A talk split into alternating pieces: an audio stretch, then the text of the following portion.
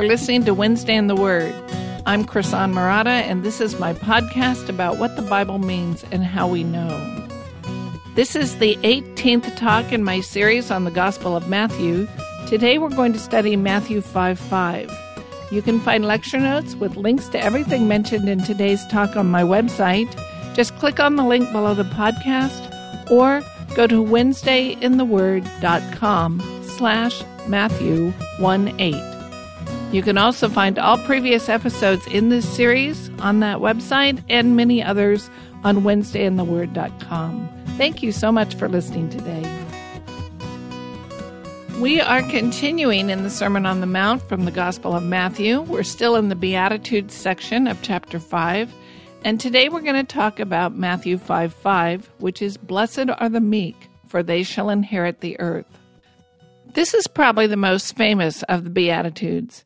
Many people who've never read the Bible can quote this beatitude from the King James, and popular authors often refer to it without feeling the need to explain that it's a reference to one of the sayings of Jesus. They expect us to know that much from our culture. But I would argue that even though a lot of people can quote this verse, not that many people really understand what it means. To try to figure out what Jesus is saying, we're going to step through it. I've argued that in the Beatitudes, Jesus is describing people of faith. Even though Jesus doesn't use the term faith here, I've argued that he is describing those who will inherit a place in the kingdom of God. And we know from the rest of Scripture that people who have a place in God's kingdom have saving faith. And I've argued that the Beatitudes say four things about people of faith. First, such people are fortunate they are in a highly desirable situation. That's basically what it means to be blessed. Second, each beatitude gives a reason why such people are fortunate, and the basic reason is that they have a glorious future promised from God. Their future destiny is what makes them fortunate now. Third, only these people have this glorious future. Only those who have these qualities described in the Beatitudes will inherit the kingdom of God, and these are the qualities that define saving faith. And fourth, the Beatitudes are surprising or ironic. At first glance, the qualities that gain you the kingdom of heaven do not appear to be that desirable, and yet the people who have them are truly fortunate or blessed. So I have argued that each beatitude is structured like this paraphrase. As strange as it may seem, those who are in the seemingly undesirable situation of being X are actually in a highly desirable situation because they and they alone have a glorious future from God. So only those people with these qualities are fortunate because only they have a glorious future in the kingdom of heaven, and these are people who have saving faith. That's our review. Now let's dig in. We'll start step by step. So, the first thing we know about a beatitude is it tells us who is blessed, who is fortunate, who is the person in a highly desirable situation. And in this case, the fortunate person is meek. Now, some translations have the word gentle and some have humble. And I have argued that one of the characteristics of the teaching of Jesus is that he speaks cryptically. He makes concise, provocative statements that we must think about to figure out what he's saying, and this one's no exception. Jesus doesn't stop to explain what he means by meek. But in this case, we have a pretty big clue what, as to what Jesus is getting at and why he uses this language because he's quoting an Old Testament passage. Now, we're going to read that passage and talk about it in a minute. But first, I want to look at this word translated meek gentle, or humble. Matthew wrote his gospel in biblical Greek, and he uses a Greek word that we're translating meek, gentle, or humble. But Jesus is quoting an Old Testament passage that was originally written in Hebrew, and this Greek word has been chosen to translate the Hebrew word that is used in the Old Testament passage which Jesus quotes. So, if we want to understand Jesus, we have to study the Hebrew word in the Old Testament. We need to understand the concept of that word in the Old Testament. And to do that, I want to look at two passages. The first one is Numbers 12:3. You'll recall that God called Moses to be a prophet, and he tasked Moses with leading the people out of slavery in Egypt and into the promised land. At first, Moses balked at that call. He didn't want it. He didn't think he was up to the job, but then he accepted it anyway. He was the leader for the Israelites. He was the spokesman for God to the people, and he went regularly before God to listen to God. Then he went back to the people and told them what God said. He functioned as a mediator between God and the people and as an advocate for God to the people. Well, Moses had a sister named Miriam and a brother Aaron, and they were also leaders among the people of Israel. Miriam is described as a prophetess, and Aaron was a priest. And at this point in Numbers, Miriam and Aaron have become jealous of this unique role that God has called Moses to play. I'm going to read Numbers 12, 1 through 8. Miriam and Aaron spoke against Moses because of the Cushite woman he had married, for he had married a Cushite woman. And they said, Has the Lord indeed spoken only through Moses? Has he not spoken through us also? And the Lord heard it. Now the man Moses was very meek, more than all people who were on the face of the earth. And that word meek there in 12.3, that's the word we're interested in. Now the man Moses was very meek, more than all people who were on the face of the earth. And suddenly the Lord said to Moses and to Aaron and Miriam, Come out, you three, to the tent of meeting. And the three of them came out. And the Lord came down in a pillar of cloud and stood at the entrance of the tent and called Aaron and Miriam. And they both came forward. And he said, Hear my words. If there is a prophet among you, I, the Lord, make myself known to him in a vision. I speak with him in a dream. Not so with my servant Moses. He is faithful in all my house. With him I speak mouth to mouth, clearly and not in riddles, and he beholds the form of the Lord. Why then were you not afraid to speak against my servant Moses? Now, I'm not going to go on in the passage and I'm not going to cover what's going on with Miriam and Aaron here. I have a talk on this passage and Miriam's situation, which I'll link to in the lecture notes. And if you're interested, I invite you to listen to that podcast. For our purposes, we need to know that Miriam and Aaron are jealous of Moses. Moses has a unique authority in Israel and a unique relationship with God, and his siblings don't think that's fair. They think that they ought to be recognized as just as big a deal as Moses is. Maybe they ought to be even a little more important because, hey, Moses married this Cushite woman. He has a skeleton in his closet. And God had spoken to them as well, so why shouldn't we, Miriam and Aaron, be as important as Moses? So the situation we're looking at is that God has given something to Moses that he has not given to Moses' siblings, and they don't like it. What interests us in this relationship to the Beatitudes is this description of Moses as meek or humble. When this passage got translated into Greek, they used the word that we have in our Beatitude. Let me read 12:3 again. Now the man Moses was very humble, more than any man who was on the face of the earth. Our English word humble or meek doesn't really capture the situation here. When we think of humble in English, it makes it sound like Moses is saying something like, Ah, shucks, I'm not that great. But notice in this passage, Moses is being contrasted with Aaron and Miriam. They're being presumptuous. They are trying to grab a calling or a role, a glory that God has not given them. Moses, on the other hand, has this very glorious, important role, and not because he went looking for it, but because God decided to give it to him. If you're familiar with the story of Moses, you'll remember that Moses didn't want this job at first. Let's go back to Exodus 3, where God calls Moses to lead his people. This is the first time he calls Moses. I'm going to start in Exodus 3 1. Now Moses was pasturing the flock of Jethro, his father in law, the priest of Midian. And he led the flock to the west side of the wilderness and came to Horeb, the mountain of God. The angel of the Lord appeared to him in a blazing fire from the midst of a bush. And he looked, and behold, the bush was burning with fire, yet the bush was not consumed. So Moses said, I must turn aside now and see this marvelous sight, why the bush is not burned up.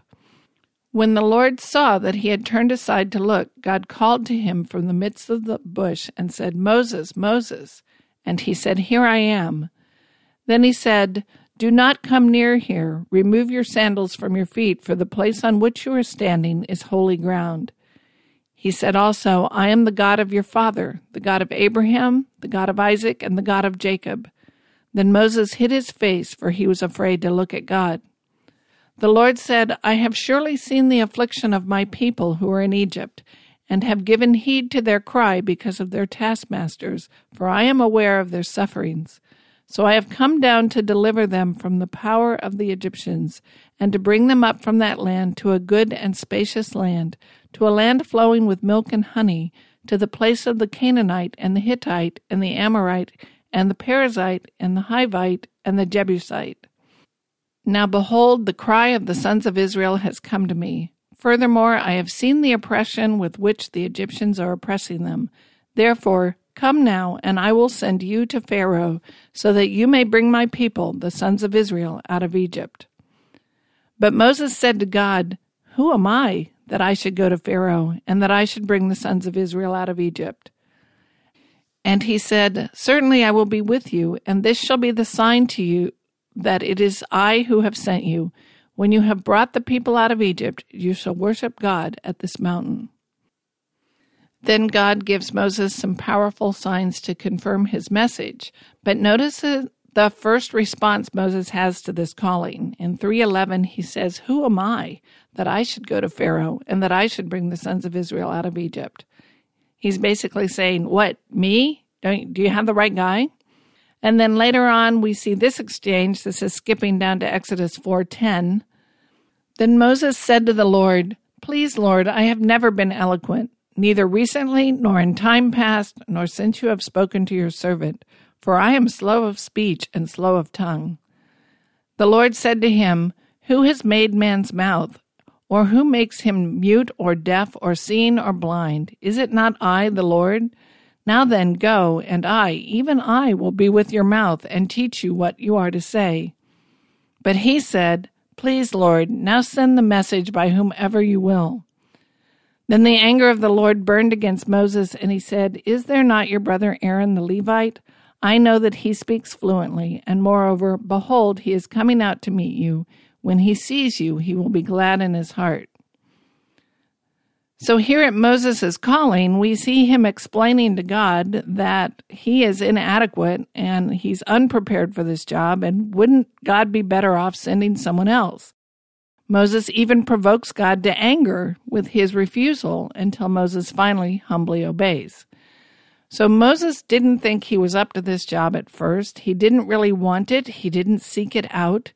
Yet God decided to exalt Moses to this unique position that no other human being had.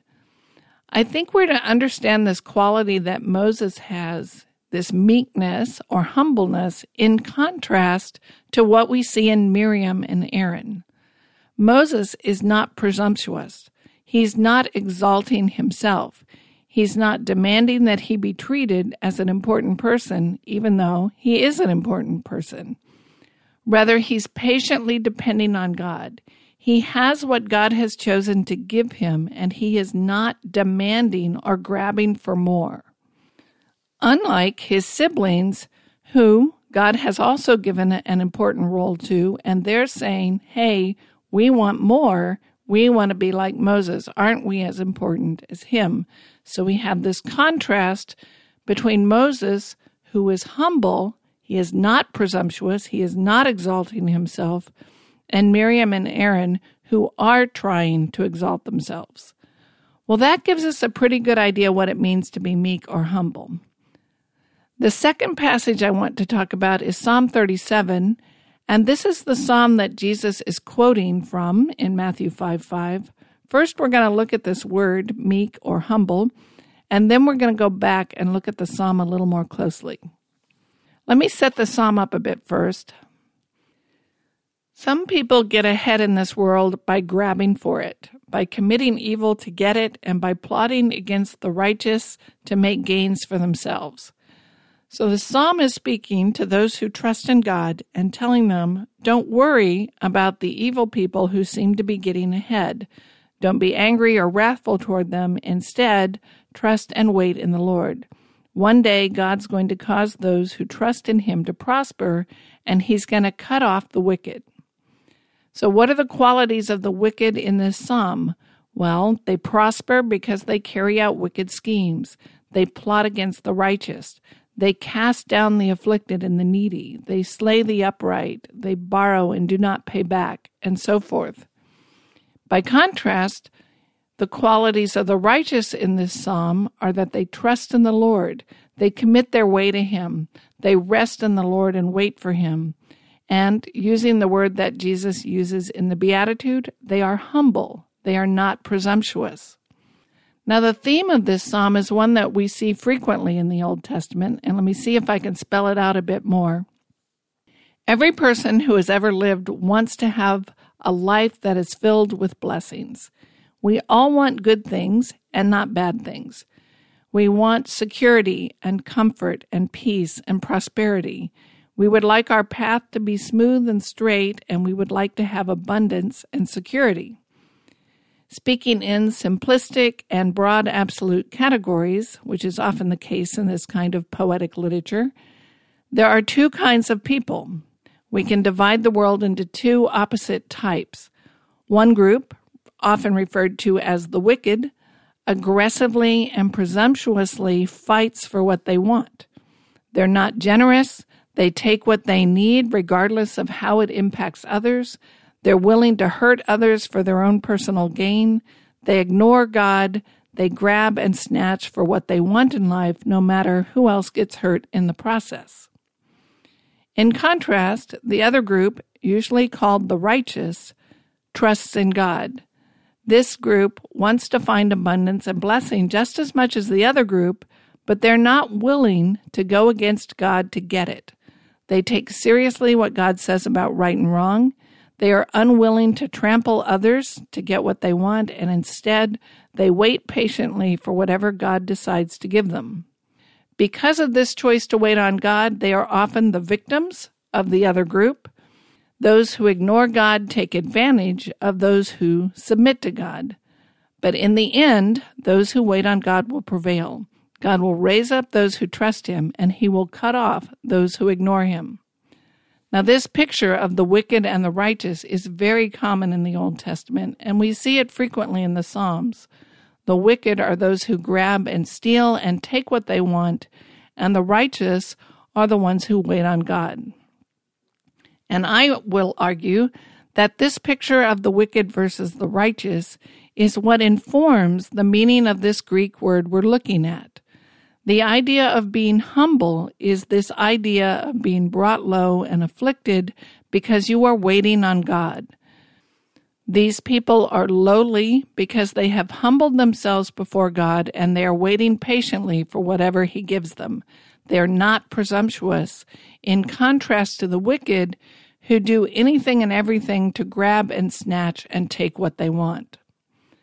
Now, putting all that together, I think the best way to understand the sense of this word is something like this People who are meek humbly wait on God and do not presumptuously or disobediently grab for what they want.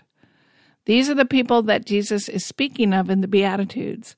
I think he's quoting this psalm and alluding to this theme of the wicked versus the righteous that we find throughout this psalm in the Old and in the Old Testament.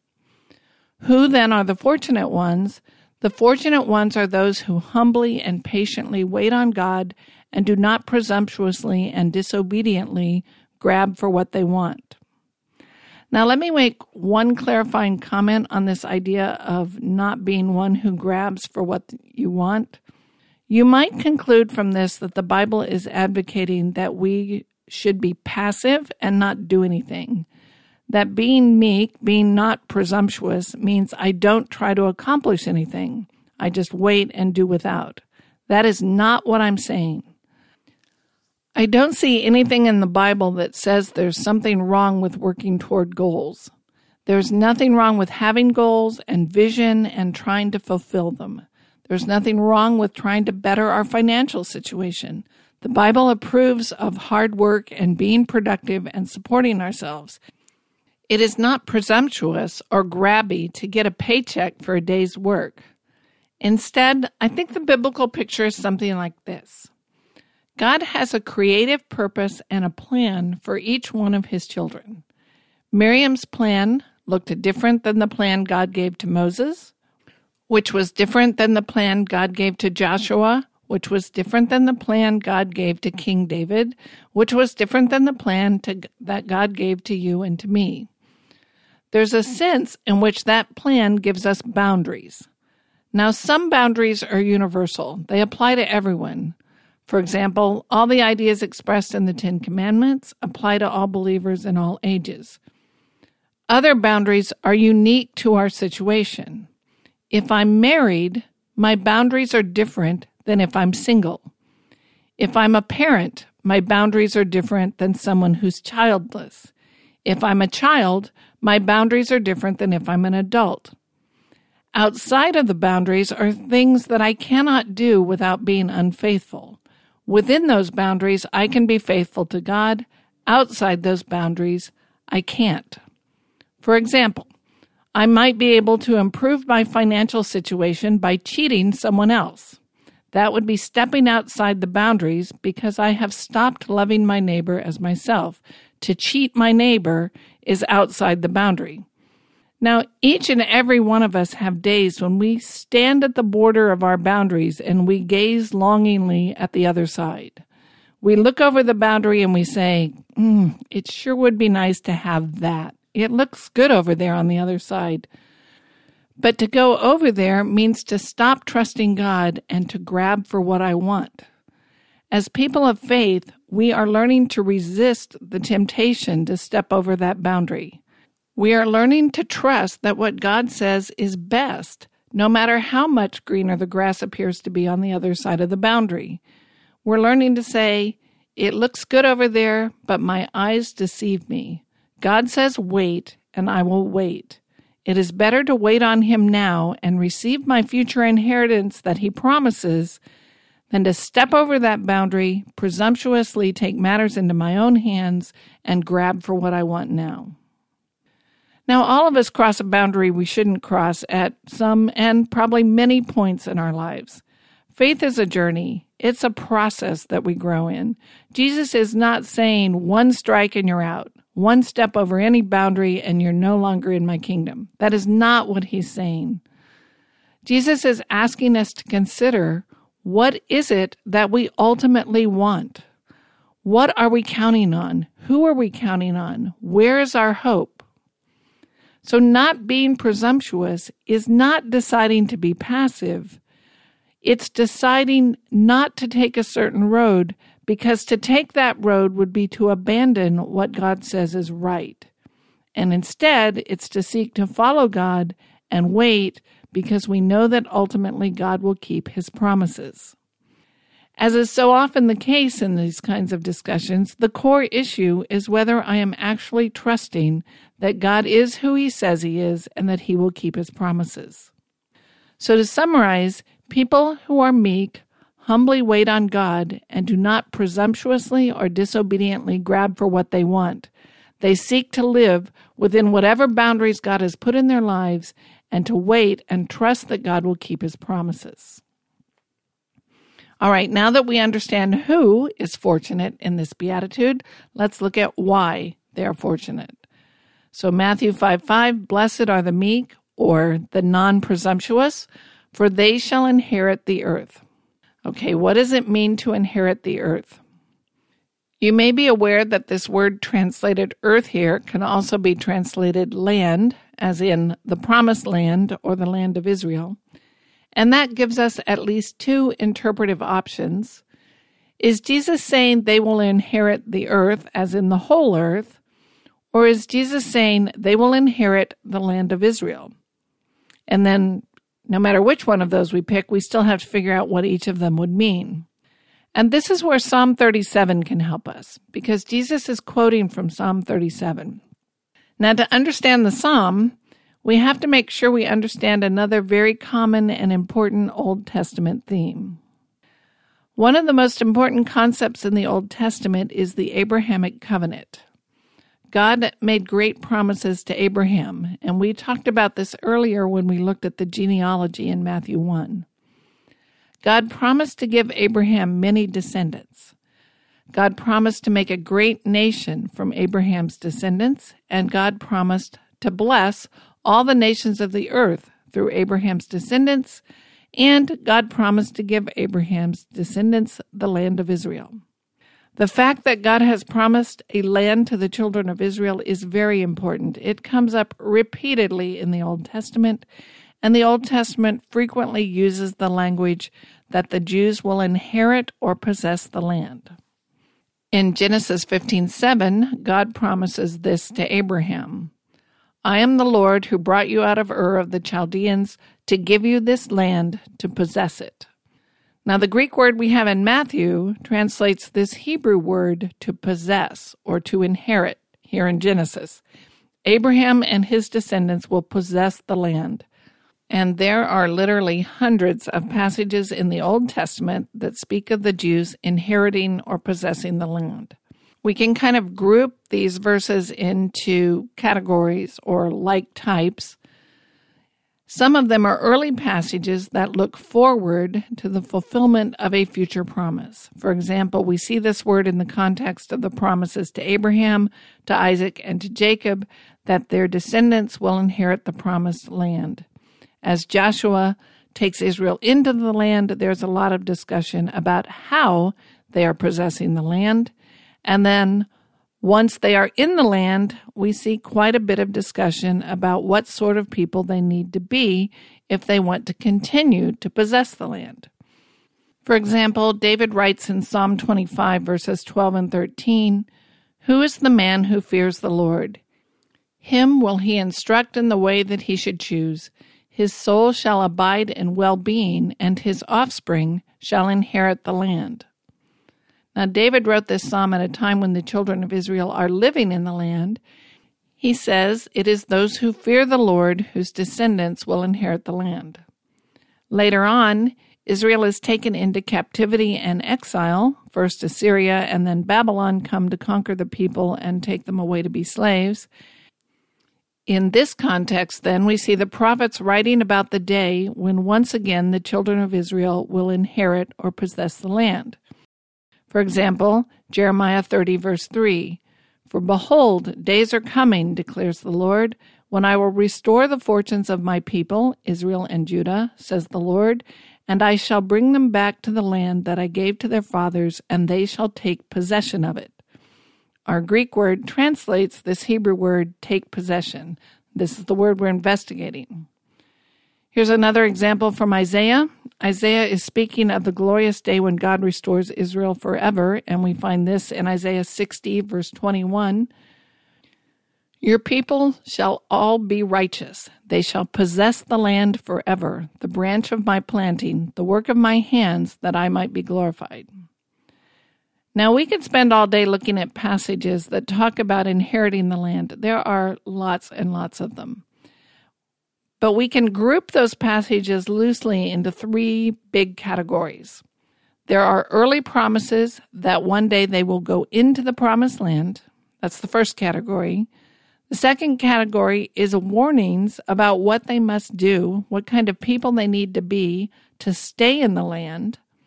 And then the third group, after they have been taken into captivity, there are promises about the day when God establishes his kingdom on earth. He will send his Messiah, and his people will possess the land forever, finally and completely.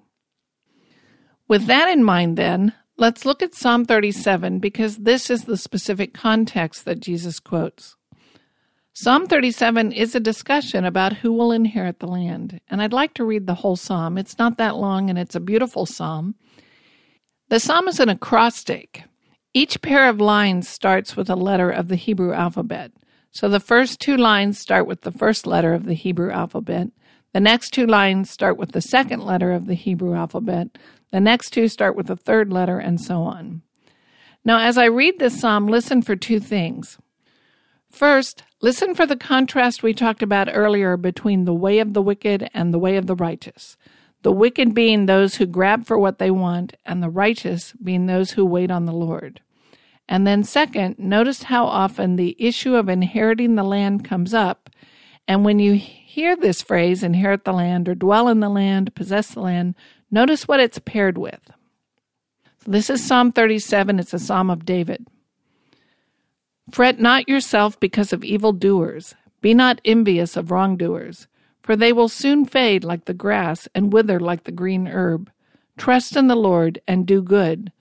Dwell in the land and befriend faithfulness. Delight yourself in the Lord, and he will give you the desires of your heart. Commit your way to the Lord. Trust in him, and he will act. He will bring forth your righteousness as the light and your justice as the noonday. Be still before the Lord and wait patiently for him. Fret not yourselves over the one who prospers in his way, over the man who carries out evil devices. Refrain from anger and forsake wrath. Fret not yourself, it tends only to evil. For the evildoers shall be cut off, but those who wait for the Lord shall inherit the land. In just a little while the wicked will be no more. Though you look carefully at his place, he will not be there. And then this is verse 11. This is the verse Jesus is quoting. But the meek shall inherit the land and delight themselves in abundant peace. The wicked plots against the righteous and gnashes his teeth at him. But the Lord laughs at the wicked, for he sees that his day is coming. The wicked will draw the sword and bend their bows to bring down the poor and the needy, to slay those whose way is upright. Their sword shall enter their own heart, and their bows shall be broken. Better is the little that the righteous has than the abundance of many wicked. For the arms of the wicked shall be broken, but the Lord upholds the righteous. The Lord knows the days of the blameless, and their heritage will remain forever. They are not put to shame in evil times. In the days of famine they have abundance. But the wicked will perish. The enemies of the Lord are like the glory of the pastures. They vanish. Like smoke, they vanish away. The wicked borrows but does not pay back, but the righteous is generous and gives. For those blessed by the Lord shall inherit the land, but those cursed by him shall be cut off. The steps of a man are established by the Lord when he delights in his way. Though he fall, he shall not be cast headlong, for the Lord upholds his hand. I have been young and now am old, yet I have not seen the righteous forsaken or his children begging for bread. He is ever lending generously, and his children become a blessing. Turn away from evil and do good, so you shall dwell forever. For the Lord loves justice. He will not forsake his saints. They are preserved forever, but the children of the wicked shall be cut off. The righteous shall inherit the land and dwell upon it forever. The mouth of the righteous utters wisdom, and his tongue speaks justice. The law of God is in his heart, his steps do not slip. The wicked watches for the righteous and seeks to put him to death. The Lord will not abandon him to his power or let him be condemned when he is brought to trial. Wait for the Lord and keep his way, and he will exalt you to inherit the land. You will look on when the wicked are cut off. I have seen a wicked, ruthless man spreading himself like a green laurel tree. But he passed away, and behold, he was no more. Though I sought him, he could not be found. Mark the blameless, and behold the upright, for there is a future for the man of peace. But transgressors shall be altogether destroyed, the future of the wicked shall be cut off. The salvation of the righteous is from the Lord. He is their stronghold in the time of trouble.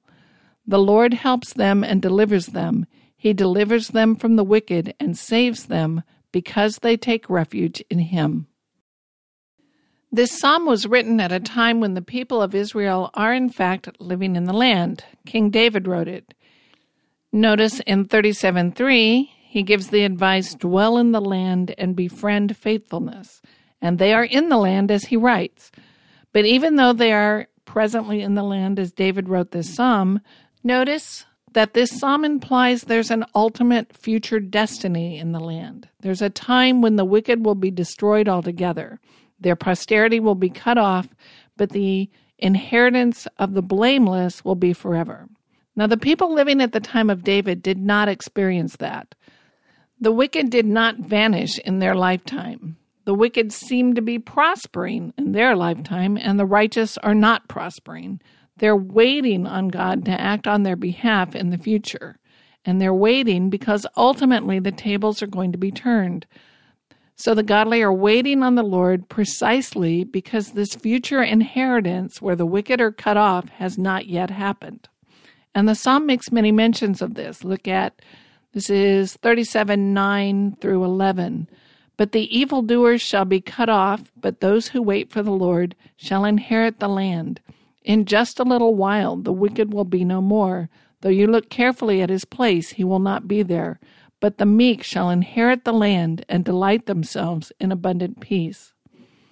And then this is verse 22 For those blessed by the Lord shall inherit the land, but those cursed by him shall be cut off. And then 27, 28, and 29 Turn away from evil and do good, so you shall dwell forever. For the Lord loves justice. He will not forsake his saints. They are preserved forever, but the children of the wicked shall be cut off. The righteous shall inherit the land and dwell upon it forever. And then verse 34 Wait for the Lord and keep his way. He will exalt you to inherit the land. You will look on when the wicked are cut off. Well, that leaves us modern Christians with a question. As Gentile Christians, we're not looking forward to living in the land the way the Jews were according to the promises made to Abraham. So, what are we to do with all these promises? What are we to do with this language? What is Jesus doing by referring back to this psalm, which seems to refer to being established in the land which God promised to the children of Abraham?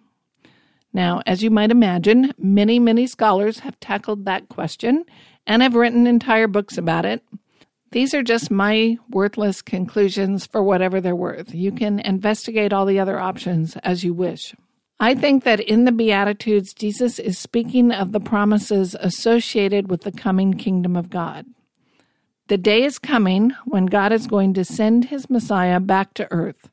The Messiah is going to rule over the earth in righteousness and justice, and Israel will be established forever in the land. Now, all of the Beatitudes point to the coming kingdom of God. The poor in spirit are blessed because one day they will have a place in the kingdom of God.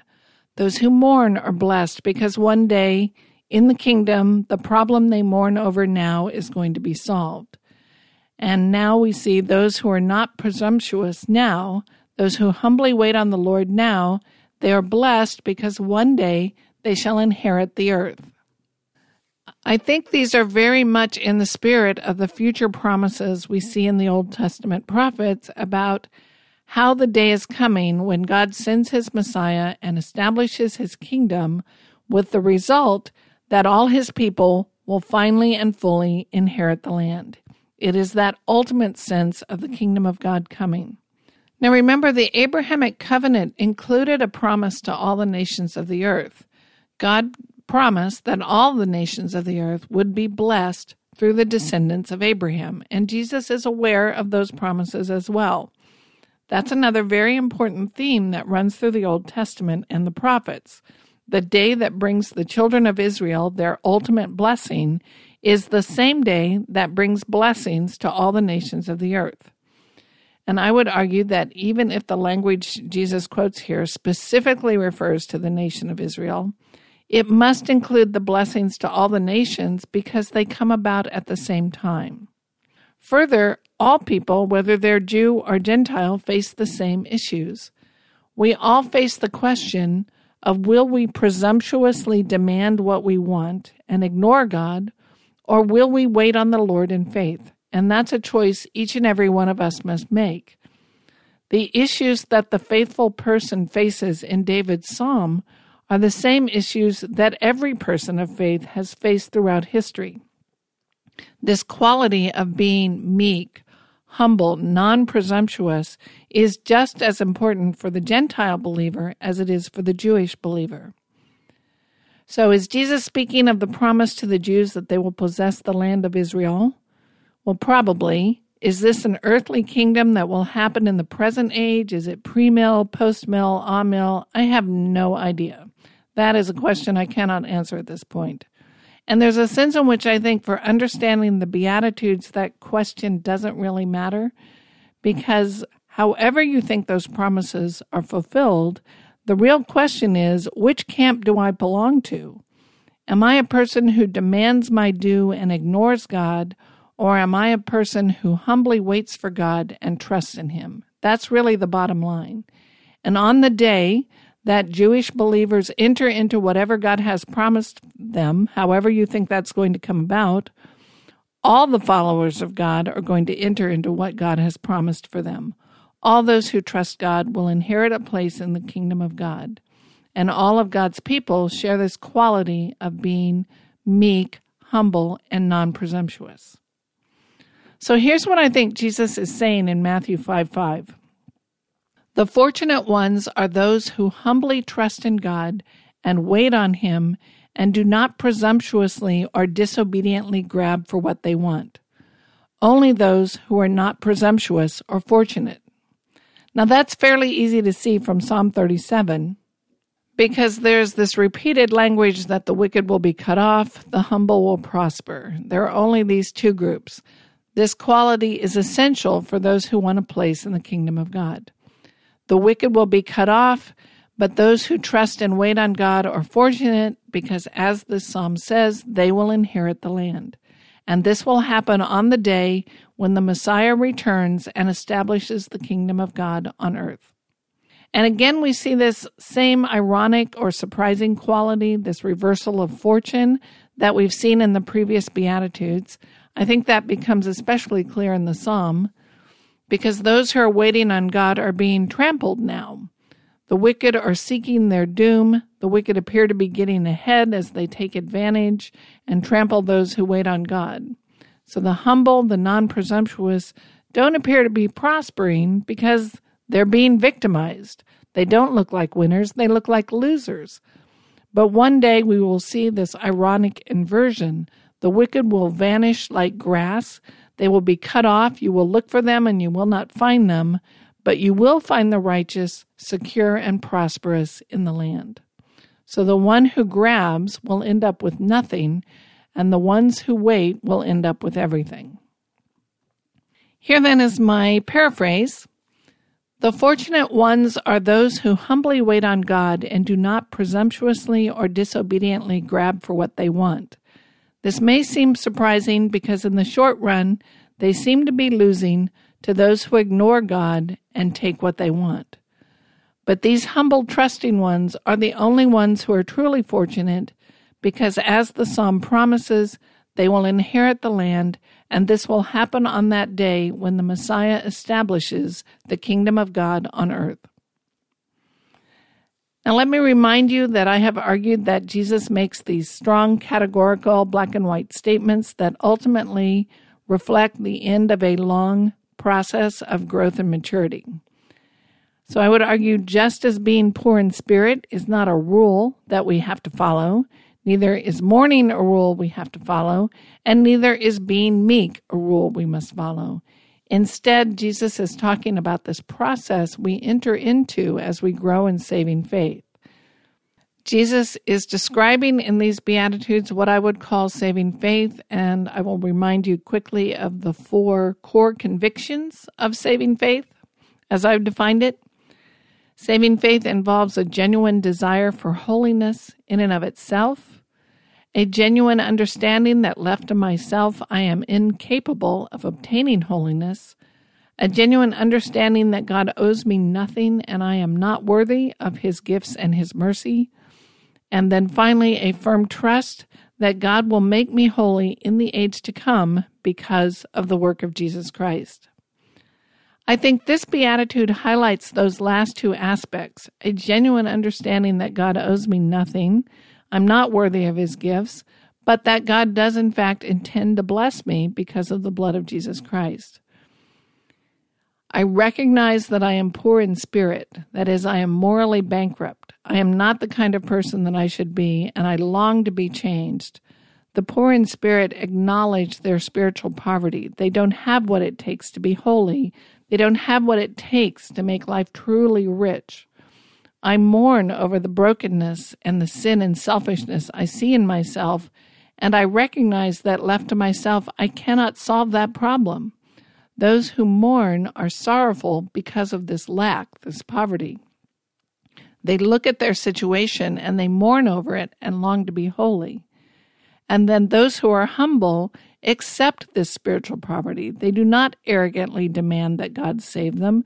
They did not grab for the blessings of God without trusting Him or seeking Him. They recognize that nothing they can do will force God to grant them mercy. So we can't earn His favor by law keeping. We can't tip the scales of justice in our favor.